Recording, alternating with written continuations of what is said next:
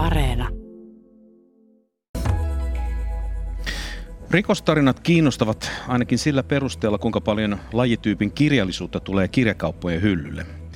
Verkossa Dekkarinetti-sivusto listaa syksyllä ilmestyviä kirjoja ja sen mukaan elokuussa julkaistiin 40 dekkaria ja nyt alkavan syyskuun aikana nimikkeitä on 50.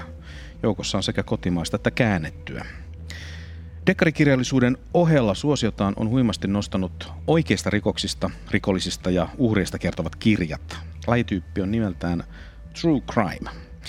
Se ei rajaudu tietenkään kirjallisuuden piiriin, vaan dokumentteja, podcasteja ja jos mitä aihepiirissä julkaistaan, tuotetaan ja ennen kaikkea seurataan laajalti.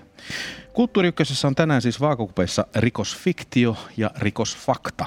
Minä olen Ville Talolla, tervetuloa kuuntelemaan ja Kuunneltavaa tänään tuottavat keskustelun muodossa kirjailija, poliisi ja kansanedustaja Marko Kilpi. Tervetuloa Marko. Oikein paljon kiitoksia. Sitten True Crimeen perehtynyt tutkija, tutkija Pauliina Tuomi. Tervetuloa Pauliina. Jos. Ja dekkari- ja tietokirjailija Elina Pakman siellä etäisesti Savonlinnan seudulla tällä hetkellä. Tervetuloa lähetykseen Elina. Kiitos.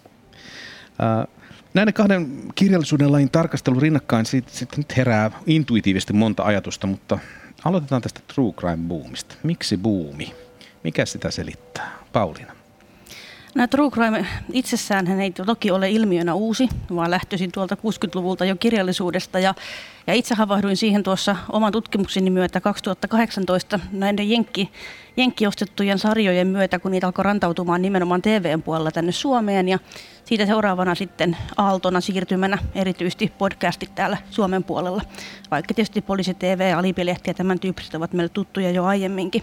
Mutta tavallaan mun mielestä sitä selittää ja vähän tutkimuksikin pohjaten tämmöinen tietty tietty äh, affektiivisuuden tarve, eli me haetaan ja kulutetaan sellaista materiaalia, mikä herättää meissä tunteita, ensisijaisesti tunteita. Ja koska true crime on tapahtunut jollekulle aidosti ja oikeasti, se herättää niitä enemmän ja nostaa niin sanotusti karvoja pystyyn.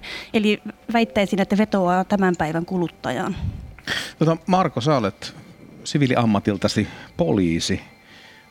Miltä sä, jos heität tämän kansanedustajan hatun ja kirjailijankin hatun vähäksi aikaa naulakkoon ja, ja pohdit asiaa poliisin näkökulmalta, niin mitä tämä true crime-ilmiö sussa herättää ajatuksia?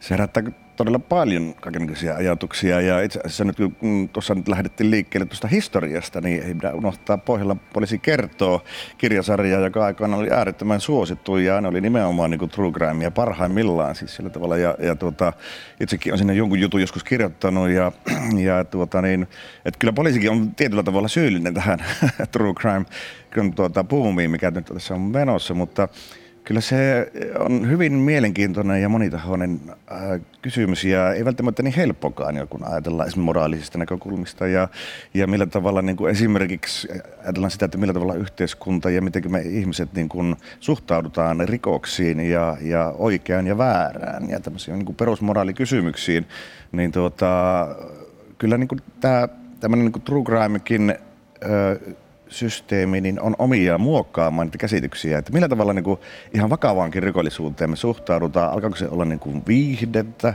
kun todelliset asiat on tietyllä tavalla paketoitu niin kuin ne olisi viihdettä. Tä, näistä kaikkia asioita muuten on tarkoitus tässä seuraavan noin 50 minuutin aikana ruotia. Hyvä, että pohjustit no niin. pelikentän meille nyt keskustella tästä. Otetaan Elina sinut mukaan myös keskusteluun. Mitä, mitä sinä tästä true crimeista noin parilla ranskalaisella yleiskäsiteviivalla ajattelet? No joo, tota, mä lähestyn tätä ehkä just niin kuin tarinankertojan näkökulmasta tai sitten e, uteliaisuuden näkökulmasta, että mä jotenkin uskon ihmisten semmoisen ikiaikaisen tiedon nälkään liittyen mysteereihin ja, ja synkkiin tapahtumiin ja pahuuteen. Että jotenkin niin kuin, kun joskus aikaisemmin on koittanut vastata kysymykseen, että miksi dekkarit kiinnostaa, niin mä jotenkin ajatellut, että se on niin kuin nykymuotoinen tapa tarkastella jopa kuoleman teemaa, että, että jos se aikaisemmin on ollut joskus aikoja sitten ehkä teatterin näyttämä ja teatterin kautta ja tutkitaan vaikeita tunteita, niin tavallaan keinoja ja väyliä ja tavallaan niin kuin eri mediamuotoja on tullut siihen niin kuin mukaan ja että mä ajattelisin, että tämä on nykyaikainen yksi tapa. Ö, mitä me tiedetään siitä? Mä muuten kerron tässä välissä, jos sinne kotiin kuuluu tämmöistä tingeltangelia taustameluna, niin se on, me olemme täällä Helsingin musiikkitalossa tekemässä tätä lähetystä tänään suoran lähetyksen muodossa ja täällä soi tämmöinen Pimpeli Pom.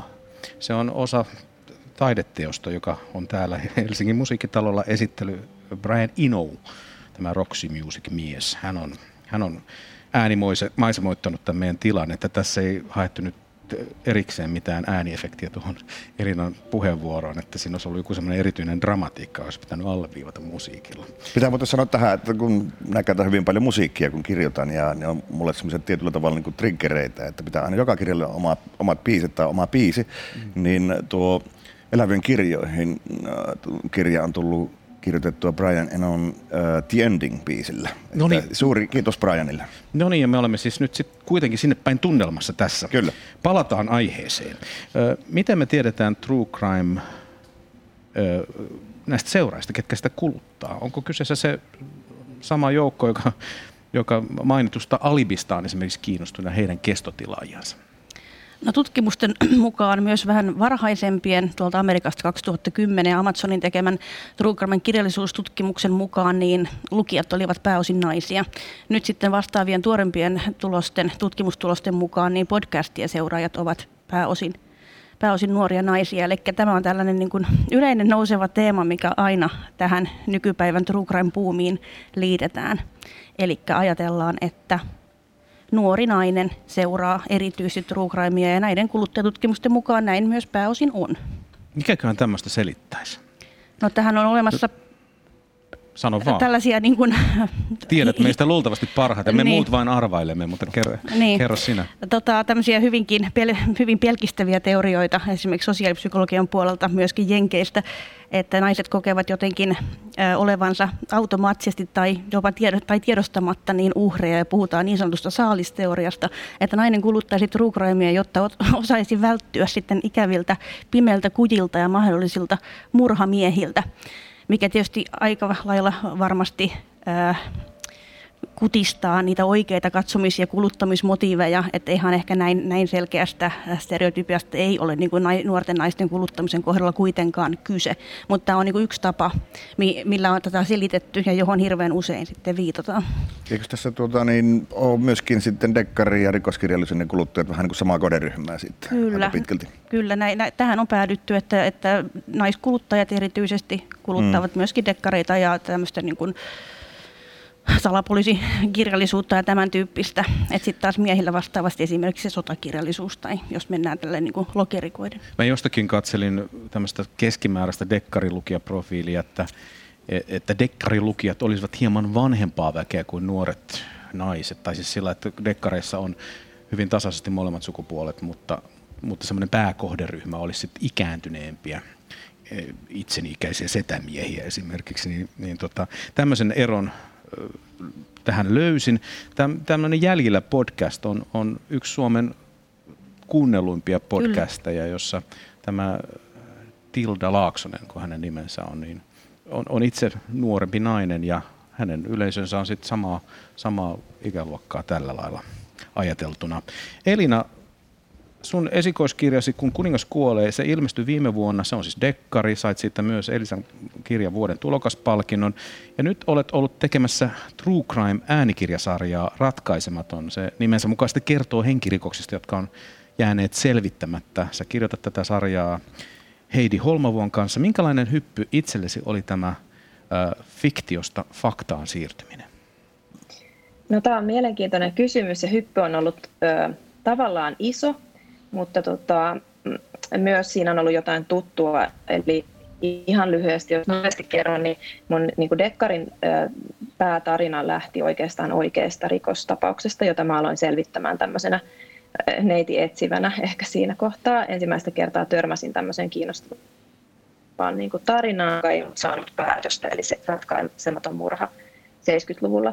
Mutta silloin kun mä lähdin tutkimaan sitä lisää, niin mä päädyin myös siihen, että mä en voi kirjoittaa fiktiivistä teosta, jossa on pohjana oikea tapaus, koska mä joutuisin moniin ongelmiin ja vaikeuksiin juonen, juonen kuljetuksen kautta ja muutenkin ihan, ihan niin kuin, että ei voi osoittaa syyllistä sormella, joten se dekkari äm, juone, juonikehyksessä kauhean hyvin toimisi, että pitäisi varoa kaikkea. jäi kytemään todella vahva innostus tästä tai kiinnostus siihen, että, että miten, mitä tässä ajassa on mahdollista saada selville vanhoista tapauksista. Ja se täytyy mainita, että me Heidin kanssa tehdään siis, tutkitaan kotimaisia ratkaisemattomia henkirikoksia. Meillä on kolme tapausta, joihin me tässä ratkaisematon otsikon alla keskitytään.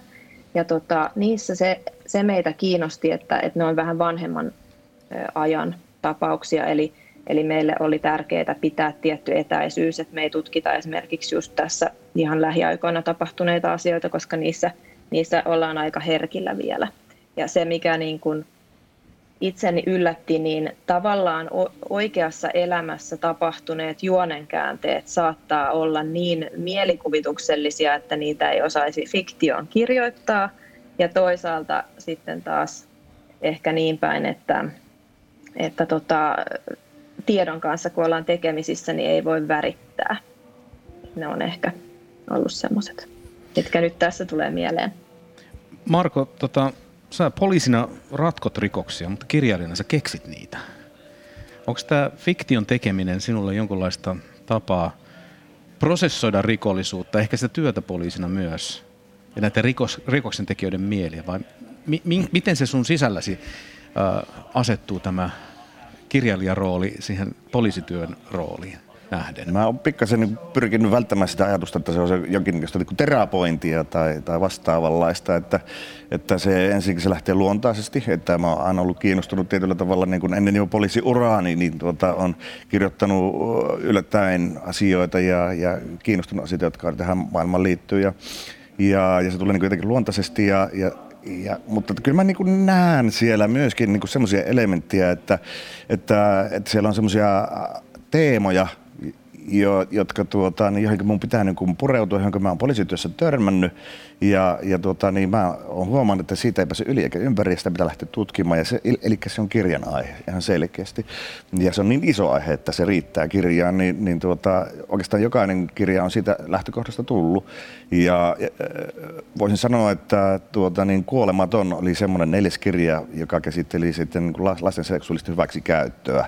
Ja, ja tota, niin, jos en olisi sitä kirjaa tehnyt, niin se aihepiiri ja teema ei olisi minulle avautunut ja edelleenkin voisin suhtautua liian tunteikkaasti semmoisiin ihmisiin, jotka, jotka semmoisiin rikoksiin syyllistyy, mutta että kun sen kirjan kautta mulle avautui asia aika perinpohjaisesti, niin, niin silloin myöskin ymmärsin sen, että millä, miksi ihmiset tekevät semmoisia tekoja ja missä koko homma niin lähtee. Ja, ja se auttaa valtavasti, että se tuo, niin kuin, on tuonut mulle niin poliisityöhön valtavasti syvyyttä sille ja ymmärrystä, että millä tavalla se vastapuoli sille nyt toimii ja miten siihen pitää niin kuin reagoida. Toisin sanoen sä ihan niin kuin prosessoit kuitenkin kirjoittamisen Kyllä. kautta tätä, tätä asiaa. Elina tuossa sanoi, että hän valitsi tähän ratkaisematon sarjan tai nyt näitä selvittämättömiä henkirikoksia, niin siksi, että niihin on olemassa etäisyys. Miten tämmöinen etäisyys, tämmöinen diskreetti tapa käsitellä rikoksia yleisesti ottaen tässä true crimeissa noin tutkijan silmin toteutuu? Osataanko tämmöistä etäisyyttä pitää asianmukaisella tavalla? No toki aina sitten siinä kohtaa, kun mietitään, että jonkun henkirikos tämmöinen tapa, tapahtuma muuttuukin yhtäkkiä viihteen muodoksi, niin ainahan ollaan toki sillä tietyllä harmaalla alueella, että pitää pohtia, millä tavalla asiaa käsitellään. Mutta näin niin kuin täällä Suomessa, niin meillähän on asiat tämän suhteen ihan, ihan hyvin, että, että esimerkiksi juuri nämä suositummat podcastit, heillä on samantyyppisiä tällaisia kriteereitä, joita he haluavat noudattaa, eli ei asioita, ei keissejä, jotka on liian, liian tuoreessa niin kuin, tiedossa tai mietitään niitä oikeasti niitä läheisiä ja, ja uhrien omaisia, kun lähdetään tekemään. Mutta sitten jos me mennään tuonne niin kuin globaalimpaan kuvaan, niin esimerkiksi niin Amerikassa on melko, melkoista, melkoista touhua tämä ää, true crime-tehtailu, esimerkiksi vaikka tuo TVn puolella. Eli siellä ei niin kuin, omaisten kyyneliä ja niiden, niistä otettuja lähikuvia hirveästi säästellä, eikä myöskään hirveästi välitetä siitä, minkä tyyppinen kuva uhrista esimerkiksi ohjelmasta luodaan, koska valitettavasti hirveän usein tarkoituspohjana on juuri se, että saadaan sitä, sitä shokki, shokkiarvoa sille ohjelmalle ja sitä kautta katsojalukuja korkeammiksi. Eli tämmöinen niin tietty itsensä ulkopuolelle pistäminen on hyvä kriteeri, kun lähdetään tekemään eettisesti oikein tyyppistä, oikeata, oikeata niin kuin hyvin tehtyä true crimea, joka on sitten varmaan jo niin kuin vähän osin myöskin niin kuin dokumentin rajalla, jos tehdään niin kuin täysin totuuden pohjasta työtä. Mutta se, että niin kuin sanottua, niin ainahan tämä tietysti on hankala aihe että irrottautua siitä ehkä niin kuin ihan täysin, etteikö se voisi johonkuhun sitten myöskin vaikuttaa vielä vaikka vuosien jälkeenkin. No yksi iso kysymys, joka True Crimein kohdalla esitetään, niitä on monta, monta isoa kysymystä, yritetään niitä tässä ohjelmassa esitellä. Mutta yksi iso on ainakin tämä, että kun nyt esitellään oikeita rikoksia, oikeita rikollisia, niin kuinka suuri riski on siihen, siinä, että rikokset ja rikolliset jollakin taloin glorifioidaan.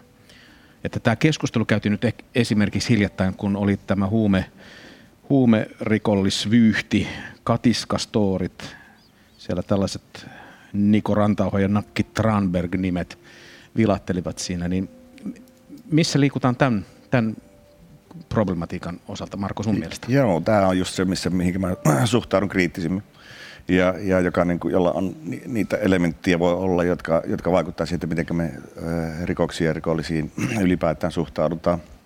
Ja, ja tuota, niin, se on, mä väitän, että se on jo muovannut sillä tavalla, että juurikin tämä katiskakeissi on aika hyvä esimerkki siitä, että jonkinlainen muutos on tapahtunut t- tässä tilanteessa, että siinähän nyt suhteellisen tuota, vakavarasta perhe, perheoloista ja, ja lähtökohdista oleva kaveri niin päättää ruveta oikein rikollispomoksi ja, ja tuota, lyöttäytyy sitten, sitten tuota, ison, ison tuota, ammattirikollisen kanssa tekemisiin. Ja, ja kysymys ei ole siitä niinkään, että, että nyt olisi saada rahaa tai vastaavaa, vaan siellä on enemmänkin ollut, että pitää saada jännitystä elämään ja toimintaa ja, ja, ja tällä tavalla. Ja, ja kun kaverista jää kiinni, niin tarina ei lopukaan siihen, vaan, vaan tuota, itse asiassa alkaakin toinen näytös siitä, että millä tavalla nyt lähdetään sitä rakentamaan sitä tarinaa. Ja, ja tuota, niin kun tullaan tutkintavankilasta pois, niin kävellään suoraan tuota, niin radiolähetykseen kertomaan, että, että eihän tässä mitään, että joku tulee tuomio, niin sitten pelataan kavereiden kanssa sähälyä, mikä salilla ihan ok, ei tässä mitään ongelmaa ole.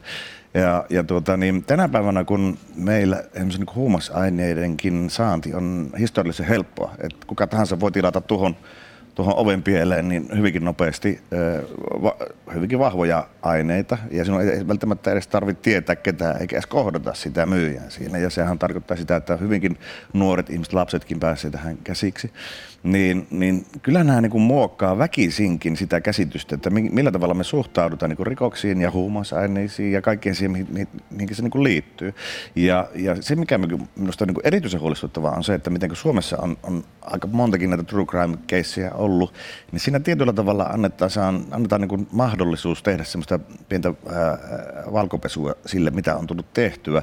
Jos verrataan nyt esimerkiksi, mitä on Netflix, Netflixissäkin tota, niin noita true crime caseja, niin ne on ne on murheellisia tarinoita. Ne päättyy aina todella, todella murheellisesti. Että tietyllä, paha saa palkkansa. No kyllä, niissä niin pääsääntöisesti paha saa todella pahasti palkkansa. Ja, ja tota, niin, että siinä niin kuin, tietyllä tavalla klassinen tarinankaari niin kuin, toteutuu kyllä, mutta näissä niin kuin, on, on, se on niin kuin moraalisti arveluttavaa ja sitten se, että, että päästään niin kuin tietyllä tavalla niin kuin sanomaan, että eihän tässä mitään olla tehty ja, ja syy on itse asiassa jossain muussa kuin minussa. Kyllä.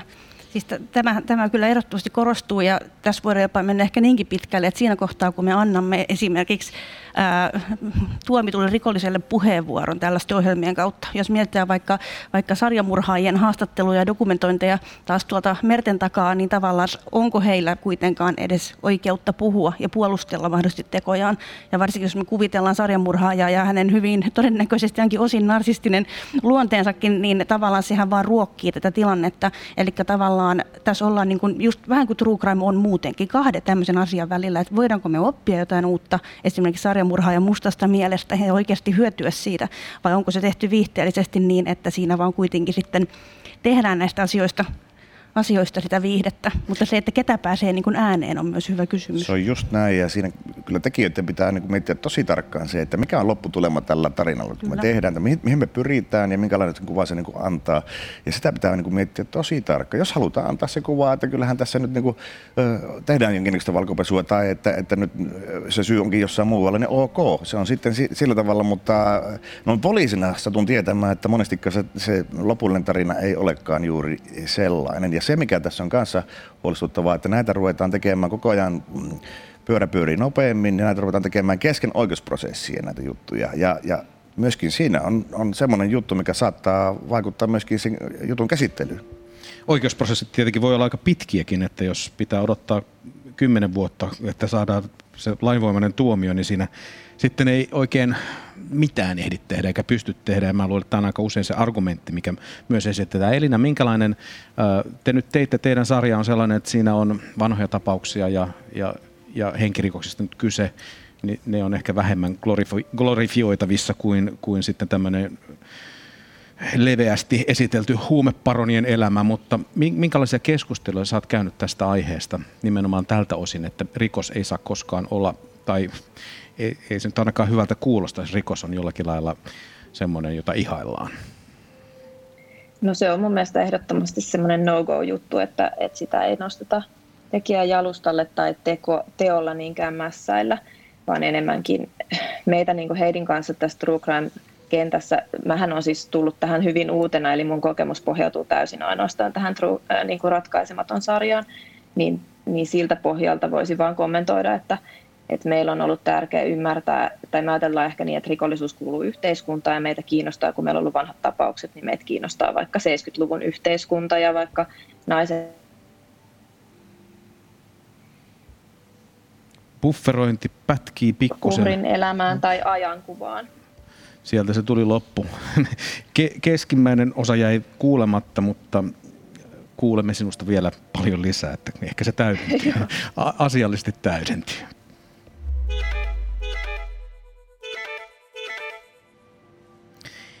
Hemmetin Google, kun se ei ihan kokonaan ja kaikkina aikoina meille toimi niin kuin toivoisimme, mutta kyllä me, kyllä me tämä taklataan tämä homma. Tämä ohjelma on Kulttuuri Ykkönen. Kyseessä on sen suora lähetys Helsingin musiikkitalosta. Me keskustelemme dekkarista ja true crime-kirjallisuudesta, true crimeista laajemminkin kuin kirjallisuutena ja näiden keskinäisestä suhteesta. Mukana ovat kirjailijat Marko Kilpi ja Elina Bakman sekä tutkija Pauliina Tuomi. Minä, Ville Talolla, juonnan tätä. Puhutaan dekkareista vähän aikaa tähän vaihteeksi. Jos me ajatellaan tämmöistä Agatha Christien dekkarimaailmaa, tuollainen dekkari oli kuitenkin kutakuinkin synonyymi salapoliisiromaanille. Loppukohtauksessa kaikki epäilyt istuvat olohuoneessa piirissä, ihan kuin jossakin matineassa kuuntelemassa esitelmää henkirikoksen juonikkaasta tekotavasta, niin se on varmaan selvää, että tällaisia tilanteita ei historiassa kovin montaa ole tässä muodossa koskaan järjestetty. Dekkarikirjallisuudessa on monta alalajia totta kai, mutta henkirikoksista ja alamaailmasta yleisemmin kertova dekkari, niin niitä yhdistää Kristiin käsittelyyn nähden täsmälleen päinvastainen käsittelytapa. Rikoksista rikollisuudesta puhutaan realistisesti. Nordic Noir on, on yksi tämmöinen laajempi ala, joka jalostaa tätä kovasti. Marko, kun sä toimit poliisina, niin äh, minkälaisen rajan sä piirsit siihen, että mitä sun poliisin työstä siirrät fiktion Joo. Tähän, tota, mulla on ihan erilaiset lähtökohdat lähteä tekemään kirjaa kuin monella muulla, tai oikeastaan kaikilla muilla dekkaristilla, jotka ei ole poliisia, koska on kuitenkin vaitiolovelvollisuudet ni, niihin asioihin, mitä on tapahtunut oikeassa elämässä, plus sitten niin menetelmiinkin. Jarkko Sipilä voi kertoa vaikka minkä näköisiä kuvailla tuota, niin uusimpia teknisiä kautta taktisia kuvioita, mutta minä en käytännössä voi kertoa juuri mitään. Että, että se, se, on vain sellainen juttu, että, että niin kuin, vaikka me tiedetään esimerkiksi puhelinkuuntelusta ja aika lailla kaikki, että, että sellaista käytetään, niin sitä huolimatta sekin on semmoinen, että ei sitä kannata nyt hirveästi muistuttaa, että semmoista tehdään. Ja, ja tällä tavalla, että, että mä hyvin vähän itse asiassa niin oikeasta elämässä siir- siirrän mitään. Että ihan semmoisia pieniä yksityiskohtia ja, ja tavallaan niin kuin pitäydynkin siinä, koska kysymys on kuitenkin sitten fiktiosta ja, ja, tuota niin, ja äh, haluankin se tehdä niin, että ne on kuvittelisia tilanteita, kuvittelisia hahmoja. Törmäsitkö sä koskaan sellaiseen tilanteeseen, että joku komissaari olisi pyytänyt, että Kilpi tulisi täällä käymään ja nyt kun sä näitä kirjoittelet, niin haluaisin muistuttaa sinua tästä ja tästä asiasta koskien tätä poliisin työtä ja sitä, kuinka paljon sä siirrät sitä siihen maailmaan? Joo, ei ole tullut kertaakaan tämmöistä, että se on mennyt siinä mielessä ihan ok. Että aikoinaan kun tuli tehtyä sitten tuota dokumenttielokuvia ja, ja siinä mentiin niin kuin poliisimaailmassa ja, ja näin, niin silloin tuli joku kantoliiku siellä, siellä kun tuota, totta kai siellä joka oli, oli tavallaan niin tekijänä siinä joutunut siihen dokumenttiin mukaan, niin rikoksen tekijänä niin koki sitten sillä tavalla vääryyttä kohdalle, mutta sekin oli tehty sillä tavalla, että ei voi tunnistaa ja, ja näin, että, että siinä tehtiin no, normaalit paperityöt eikä muuta, mutta että kyllä mulla niin kuin selkeä kuva ollut ihan alusta lähtien, että mitä mä voin sanoa ja mitä mä voin kertoa ja tähän mennessä se on mennyt ihan sökönä läpi. Tota, sä olit Finlandia palkintoehdokkaana vuonna 2009 romaanisi Kadotetut oli, oli siis ehdokkaana, että sinä itse romaani. Ja, ja silloin kun sitä palkintoa perusteltiin, tai miksi, miksi olet ehdokkaana, niin siinä on, ö, sä oot, kuvaat siinä poliiseja psyykkisesti stressaantuneena, kun he joutuu kokemaan väkivaltarikokseen sisältyvää inhimillistä hätää, julmuutta. Rikoksen uhri ei tarkastella ainoastaan täpärän pelastumisen tai kuolemanvaihtoehtojen kannalta, vaan otetaan vakavasti mahdollisuus, että, että pelastunut ei ole saamiensa psyykkisten vammojen takia enää koskaan normaaliin elämään kykenevä. Ja, ja tässä kun mä kuuntelin näitä perusteita, niin nehän on laadittu sitä mukaan, tai sen perusteella, että sinun kirjasi on realistinen. Se, se kertoo oikeasta todellisesta maailmasta. Ja kysymys tässä on, että kuinka paljon tässä kohtaa tämä fiktio ja fakta sitten kuitenkin käpristyvät kohti toisiansa, koska, koska nimenomaan näistä ansioista sinun fiktiosi palkitaan, että se oli, kuulosti niin faktalta. mitä tutkija sanoo tähän, tähän yhdistelmään, että fiktion ja faktan raja on näin, näin jotenkin hienon, hienovarainen ja vähän veteen piirretty? No se on varmasti hyvin häilyväinen ja se on myöskin inhimillistä. On varmaan hirveän vaikea yrittää lähestyä tämän tyyppistä aihetta niin, että pystyisi jotenkin sulkemaan täysin ihmisiä, kun tässä ollaan, niin, ja kokonaisuuksia kaikkiaan, niin varmasti vaikeaa. Mutta se, että ihan niin kuin tässä True Crimeissakin on nähtävissä, että True Crimehan itse genrenä esimerkiksi nyt TVn puolella niin hyödyntää hirveästi niin kuin fiktiivisen TVn konventioita. Esimerkiksi kaikki nämä niin kuin uudelleen näyttelyt kohtaukset, ää, ruumishuoneelta tai ruumiin läheltä, niin ne kaikki noudattaa tämmöistä CSI CSI niin kuin merkistöä. Eli toisin sanoen ammentavat myös fiktiivisen niin kuin rikossarjojen puolelta, erityisesti silloin kun näitä näitä uudelleen näytellään. Et toki kaikki tämä autenttisen materiaalin tuominen, haastattelun nauhat ja, ja mahdolliset ruumiin plurratut kuvat, niin ne tuovat sit siihen sitä autenttisuutta, sitä todentuntua. Eli on tarkoituskin sekoittaa fakta ja fiktio yleensä niin kuin TV True Crimeissa. Et kirjat ja podcastit toki ovat niin medioina aina, aina omansa, mutta tv se toimii hirveän hyvin. Et niitä sotketaan tarkoituksella. Elina, kun sä oot tätä ratkaisematon sarjaa nyt kirjoittanut, niin oletko se sen tuotannon myötä merkinnyt toiseen muistikirjaan, jonka kannessa lukee ideoita uusiin dekkareihin, niin, niin kovin monta merkintää tämän ratkaisematon sarjan ympärillä? No ää, tietyllä tavalla joo, mutta ne on ehkä enemmän henkilökohtaisia tunnetiloja tai ää, tuntemuksia, että, että kun siirryin, siirryin fiktiivisesta maailmasta oikeaan maailmaan, niin kyllä me yritin kohtaamaan aika paljon pelkojakin ja tavallaan niin kuin yllätti ehkä se niin kuin tunteiden määrä, että kun puhutaan oikeista tapauksista, se on aivan eri maailma. Että mä en niin kuin ikään niistä tapauksista ota mitään, mutta kun mun dekkareissa seikkailee oikeassa elämässä salapoliisina toimiva hahmo, niin mä niin kuin tälle hahmolle saan kokemuksia ja ehkä sitä kautta niin kuin amennan tätä, näitä kahta ristiin. Ö, dekkarit on fiktiota, true crime-kirjallisuus dokumentaarista aineistoa, anteeksi, toinen vielä, samaa rahaa. Molemmat on kuitenkin rikoksista kertovaa kirjallisuutta. Jotenkin sellainen kuluttajasuojan kannalta olisi kiva tietää, että jotakin periaatteita kuitenkin on rajaamassa näitä kahta eri lajityyppiä. Ja minkälaiset periaatteet te muotoilisitte määrittämään tätä, että, että lukijalla on jotenkin selvää tai kuuntelijalla, että mistä tässä nyt on kyse. Miten sä Marko muotoilisit tähän semmoiset rajapyykit, mitä fiktio ei saa ylittää tai fakta vastaavasti? Hyvin mielenkiintoinen, hyvin mielenkiintoinen kysymys. Paha kysymys On, on tuossa, tuossa on kyllä paha kysymys ja, ja kun puhutaan fiktiosta, niin kyllä mä oon taipuvainen miettimään niin tai ajattelemaan niin, että, että sitä ei pitäisi rajata oikein millään tavalla. Että tietysti, että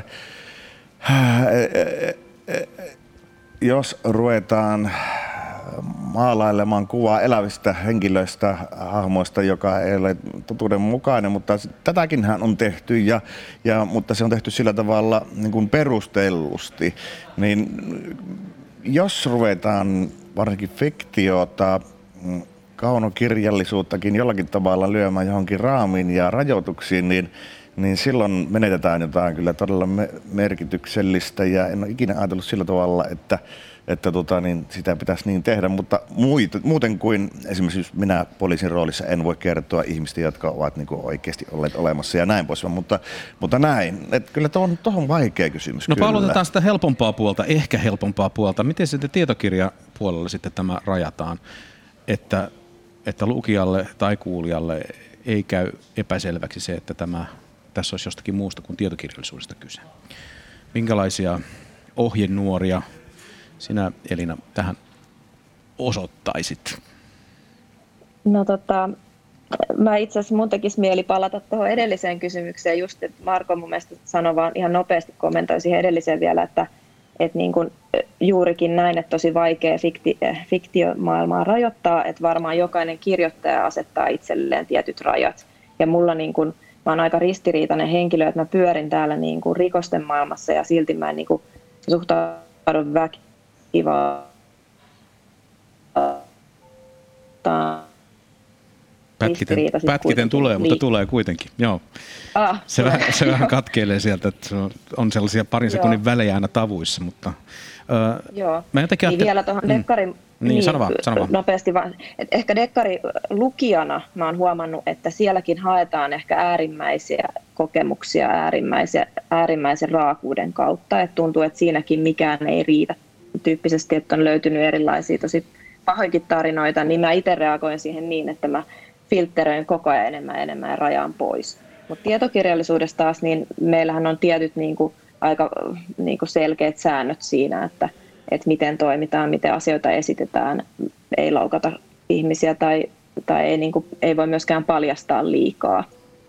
Et siinä ottaa ihan kustannustoimittaja ja meillä esimerkiksi on tavallaan tosi selkeät pelisäännöt siihen, että miten noita tuommoisia kirjoja voi tehdä. Tutkija Pauliina, täydennätkö tätä vielä jotenkin omalta puolelta? Minkälaisia ö, ikään kuin kuulijalle, annette, kuulijalle ja lukijalle tuota noin, niin annettavia suojauksia näihin, näihin lajeihin pitäisi tehdä?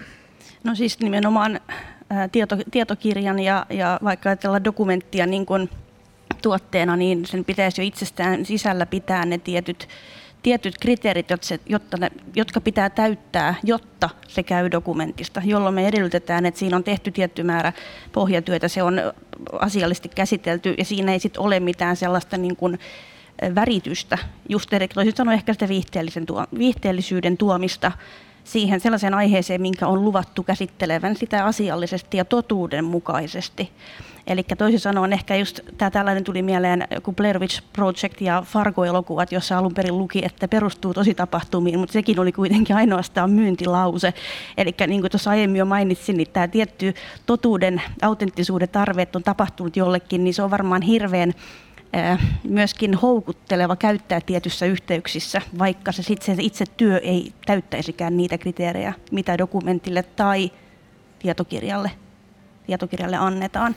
Ja ehkä just tämä niin kuin kasvanut raakuus, niin tuossa tuli vielä mieleen heittona, että esimerkiksi jos mietitään TV, TV-saippua äh, 70-luvulta Emmerdale, että aika erikoista, että nyt nykypäivänä Emmerdalein pienessä kylässä on jo nyt vierailut kolme sarjanmurhaajaa, mitä tuskin olisi tapahtunut vielä esimerkiksi 10-15 vuotta sitten, mutta nämä tietyt tavat niin tehdä asioista äärimmäisiä, niin näkyy myös niin tuolla tavalla niin kuin fiktiivisyyden kautta.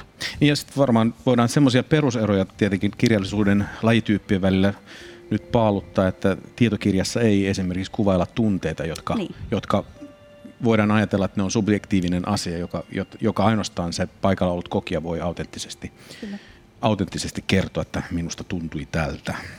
Öö, tota, mitäs mä olin seuraavaksi kysymässä? Ja fiktiossa sen vielä, voisin sanoa, että fiktiossa... Ei tarvinnut kysyä, koska Marko vastaa kysymättä. Fiktiossa on, on myöskin se niin kuin vapaus ja, ja riemukkuus, että voi niin kuin sitten taas niin kuin todellisia asioitakin väännellä mielensä mukaan ja, ja se pitää niin kuin pitää se, semmoinenkin oikeus olemassa kirjailijalla ja, ja, ja esimerkiksi elokuvissakin, niin sanotaan Quentin Tarantinon viimeisin elokuva on juuri tästä, tä, tässä mielessä mun mielestä loistava, varsinkin just loppuratkaisun tuota, takia, että, että kun mm. tehdään näin ja, ja se oli niin kuin taas semmoinen, että wow-efekti siinä, että näin, näin se tarina pitää kertoa ja, ja todellakin pitää niin kuin tekijöillä olla, taiteilijoilla vapaus sanoa.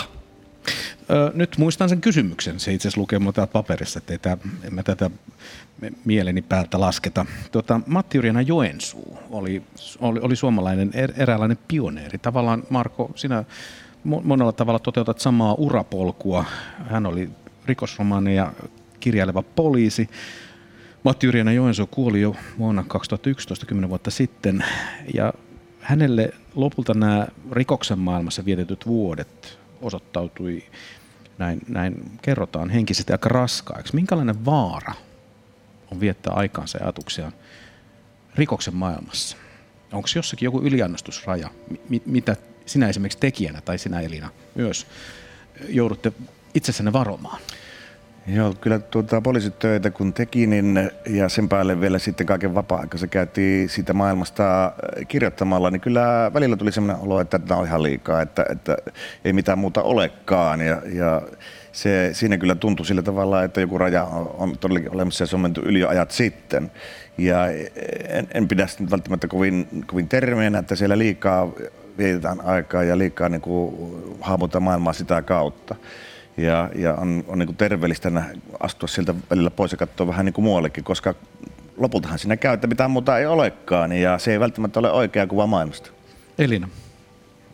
No oikeastaan tarttuisin tuohon hyvin lausuttuun kommenttiin, että mäkin jotenkin uskon, että se lisääntyy, mihin huomio kiinnittyy tai toisinpäin, että, että alkaa nähdä, nähdä jotenkin enemmän vaan epäkohtia ja pelkoa ja näin. Et mulla on ainakin käynyt niin, että kun mä kirjoitan dekkareita – se on se mun pää, päähomma tässä genressä, niin kirjailijana niin tavallaan mä haen tarinoita, joissa on onnellisia loppuja, että mä en enää pystykään katsomaan jatkuvasti valtavia määriä vielä poliisisarjoja siihen päälle, vaan että mä haluaisinkin niin kuin iloisia aurinkoisia asioita enemmän kuluttaa sitten itse taas katsojana tai lukijana.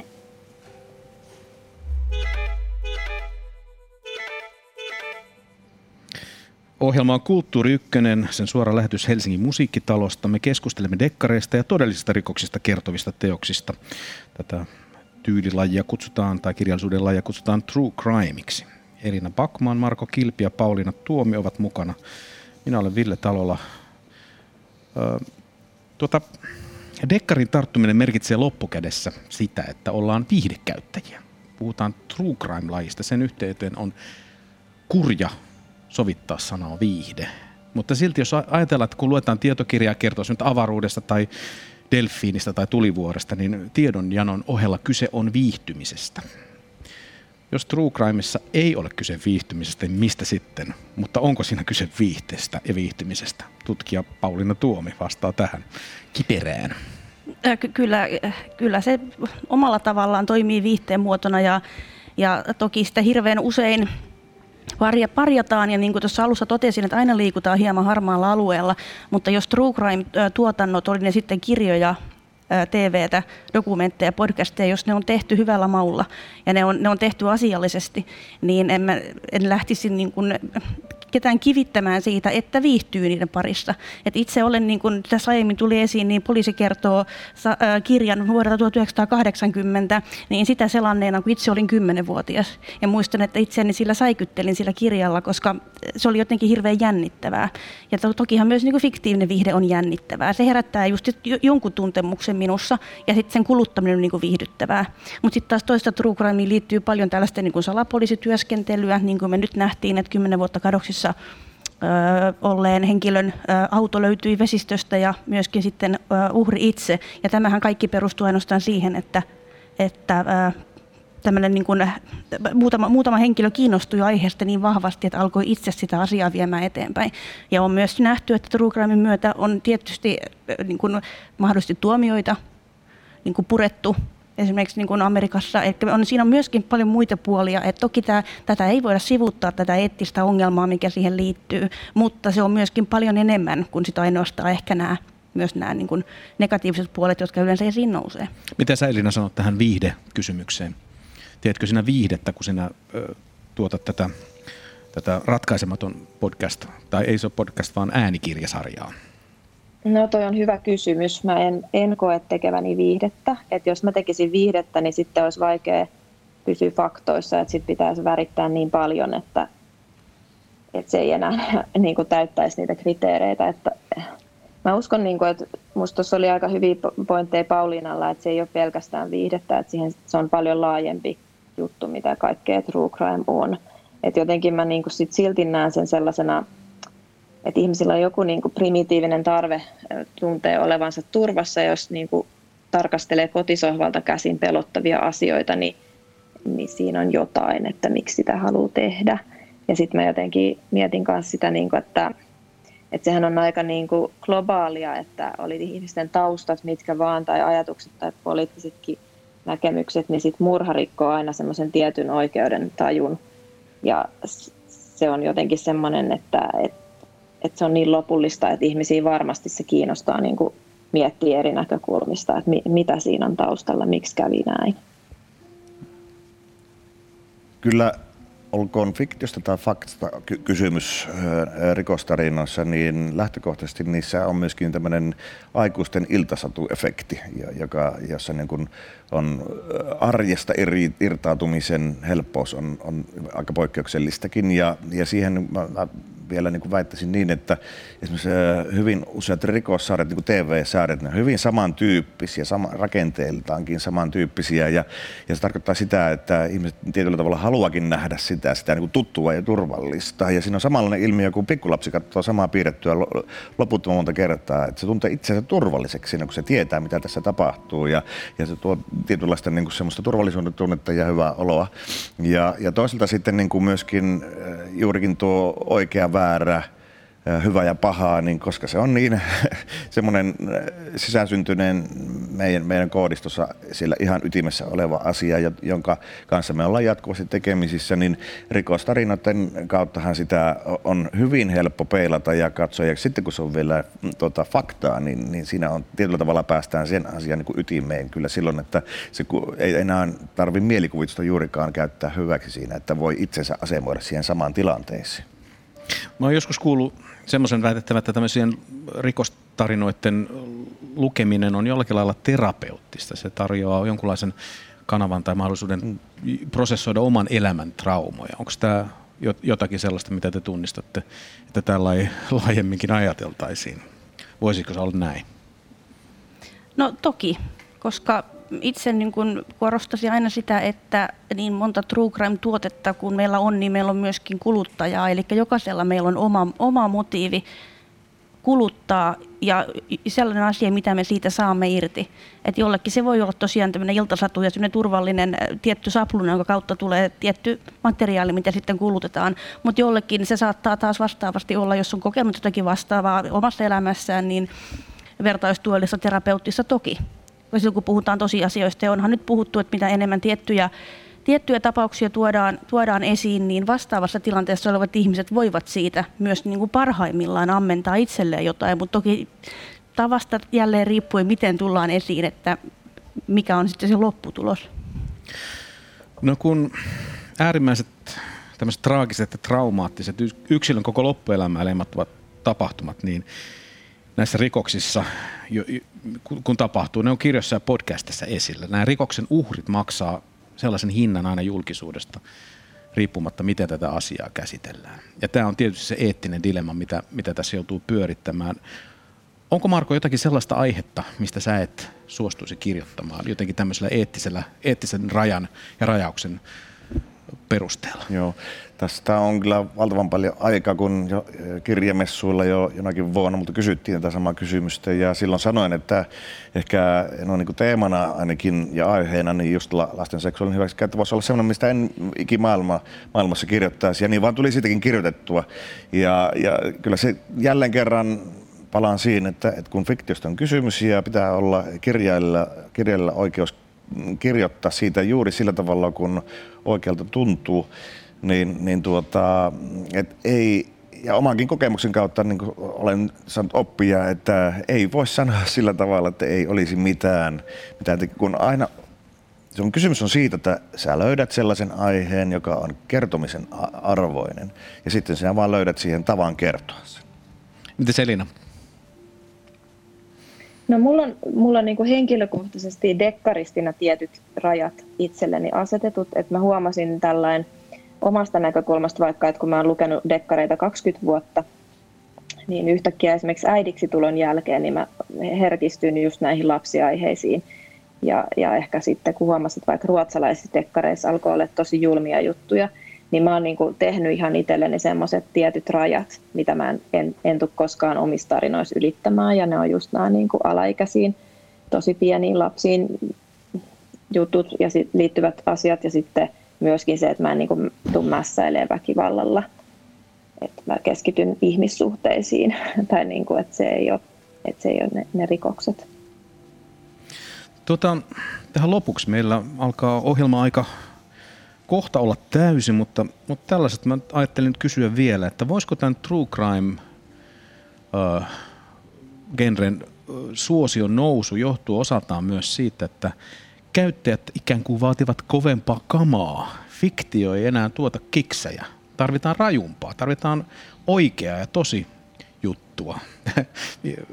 Tämmöinen tosi ilmiö on ehkä sukua realitylle jollakin lailla kuulen omissa korvissani, mutta mitä te ajattelette tämmöisestä mahdollisuudesta, että tämä on siirtymistä kovempiin aineisiin, kun vanhat eivät enää potkaise? No itse kyllä allekirjoittaisin tuon, niin kuin tuossa mainitsin, että, että tavallaan että fiktiivinen käsikirjoitettu viihde verrattuna sitten siihen, että tuodaan sitä, että tämä on tapahtunut jollekin oikeasti, herättää sitä enemmän niin sitä stimulointia, niitä karvoja pystyyn ihmisessä. Ja sitten kun me tullaan tähän niin kuin nykymaailmaan, miettimään meidän niin kuin mediakulttuuria, maailmaa, missä eletään, joka on koko ajan täynnä ää, virikkeitä ja virtaa, niin jossakin kohtaa on pakko yrittää niin kuin saada sieltä se piikki, piikki läpi. Ja yksi keino tietysti siihen on olla äärimmäinen. Ja sitten tietty provokatiivisuus monella eri tavalla meidän kulttuurissa näkyy. Eikä tavallaan ehkä tämmöinen niin porttiteoria sitten, että mennään niin kovempiin, kovempiin aineisiin, koska ne ei välttämättä tunnu sitten se vanha enää niin kuin samalta. Miten Selina? Mm, kyllä siinä saattaa jotain perää olla. Tiivistetysti niin kuin, näin. Tiivistetysti. Joo. Kyllähän ne kirittää toisiaan, se on selvä asia. Ja tietyllä tavalla voi olla jopa hyväkin asia, että, että siinä, jos tapahtuu niin kuin jalostumista sitten, sitten niin kuin sisällöllisesti. Ja, ja se pitää niin kuin muistaa myös, että kyllä tuota, True Crimessakin on, on myöskin se elementti, että se kuvastaa meidän yhteiskuntaa ja tätä hetkeä, missä me aina eletään. Kyllä. Ja samalla tavalla voi olla myös historiaa, että millä tavalla silloin on menty ja mitä on tapahtunut. Ja, ja se on tietynlainen ajankuva aina ja, ja sillä on omat ansionsa kyllä. Ja se pitäisi niin myöskin ymmärtää, että se ei ole pelkästään negatiivinen asia tai, tai pelkästään positiivinen asia. Että, ja minä näen näen tässä positiivisena asiana sen, että, että se kyllä, me voidaan oppia true crimesta aika paljonkin sillä tavalla, että millä tavalla meidän pitää niin kuin eri ilmiöihin ja ongelmiin suhtautua ja, ja niihin, niihin niin ottautua. Mietin vaan tässä se, kun tuon realityn tulin maininneeksi, niin jollakin lailla tässä ajassa on vielä enemmän kuin realityä, on tämmöistä jotenkin vähän pimpattua reaalityö, että, että laitetaan ihmisiä uima-altaalla, juotetaan ne nousuhumalaa ja sitten toinen riisuu itsensä kutsuvasti alasti ja sitten me katsotaan televisiosta, että kestääkö tämä uskollisuuden ja moraalinen ryhti tällä, mm. tällä henkilöllä. Eli jotenkin meidän kulttuurimme on tuottamassa tämmöisiä niin karvat pystyyn, sinä oli, tämä, tämä oli Pauliina sinun termisi, niin, niin, niin jotenkin tuntuisi ihan järkevältä ajatella, että tämmöinen lyö sitten läpi kaikessa muussakin. Ja tämä nyt voisi ajatella, että on aika loiva rinne sit johonkin vähän vielä turmiollisempaan. Mm. Pitäisikö tähän nyt jotenkin pistää stoppeja ja mitä tälle voisi tehdä vai ollaanko me voimattomia? No. Viisain saa vastata. en tiedä siitä, mutta tosiaan oma tutkimus koskee provokatiivista TV-tuotantoa kaikkineen, johon sitten menee myöskin nämä kyseiset altalla juottamiset ja muut tähän. Että true crime on yksen alakenre ja erityisesti nyt jälleen kerran viivaan, että sellainen kyseenalainen true crime, ei suinkaan kaikki true crime. Mutta se, että niinku ihan, ihan selvästi tämän tyyppinen toiminta mitä, mitä, mitä niin tämä provokatiivisuus tuo TVC, niin, niin kyllä se niin kuvastaa meidän kulttuuria tällä hetkellä. Ja niin kuin sanoin, niin, että se tietty piikki, niin sen pitää tulla sitten jostakin. Ja se, että se, se näkyy niin kuin muuallakin. Me voidaanpa miettiä, että myös politiikkaa on viihteellistynyt, meidän yhteiskunta on viihteellistynyt. Eli toisin sanoen me nähdään paljon tällaista niin kuin haettua, äh, pimpattua tällaista niin kuin, äh, huomiohakuisuutta, ärsytystä, härnäystä ja tämän tyyppistä. Elina, tunnistatko sä ilmiön? Tunnistan jo. Toivon, että True Crimeissa ei mennä tämän pidemmälle. No, kyllähän niin kuin kuluttajamarkkina ja markkinat niin kuin ratkaisee loppupeleissä, että mitä siltä sitten niin kuin ihmiset valitsee, niin se, kyllä, se on ikävä kyllä näin ja, ja ehkä se on sitten niin kuin okkin.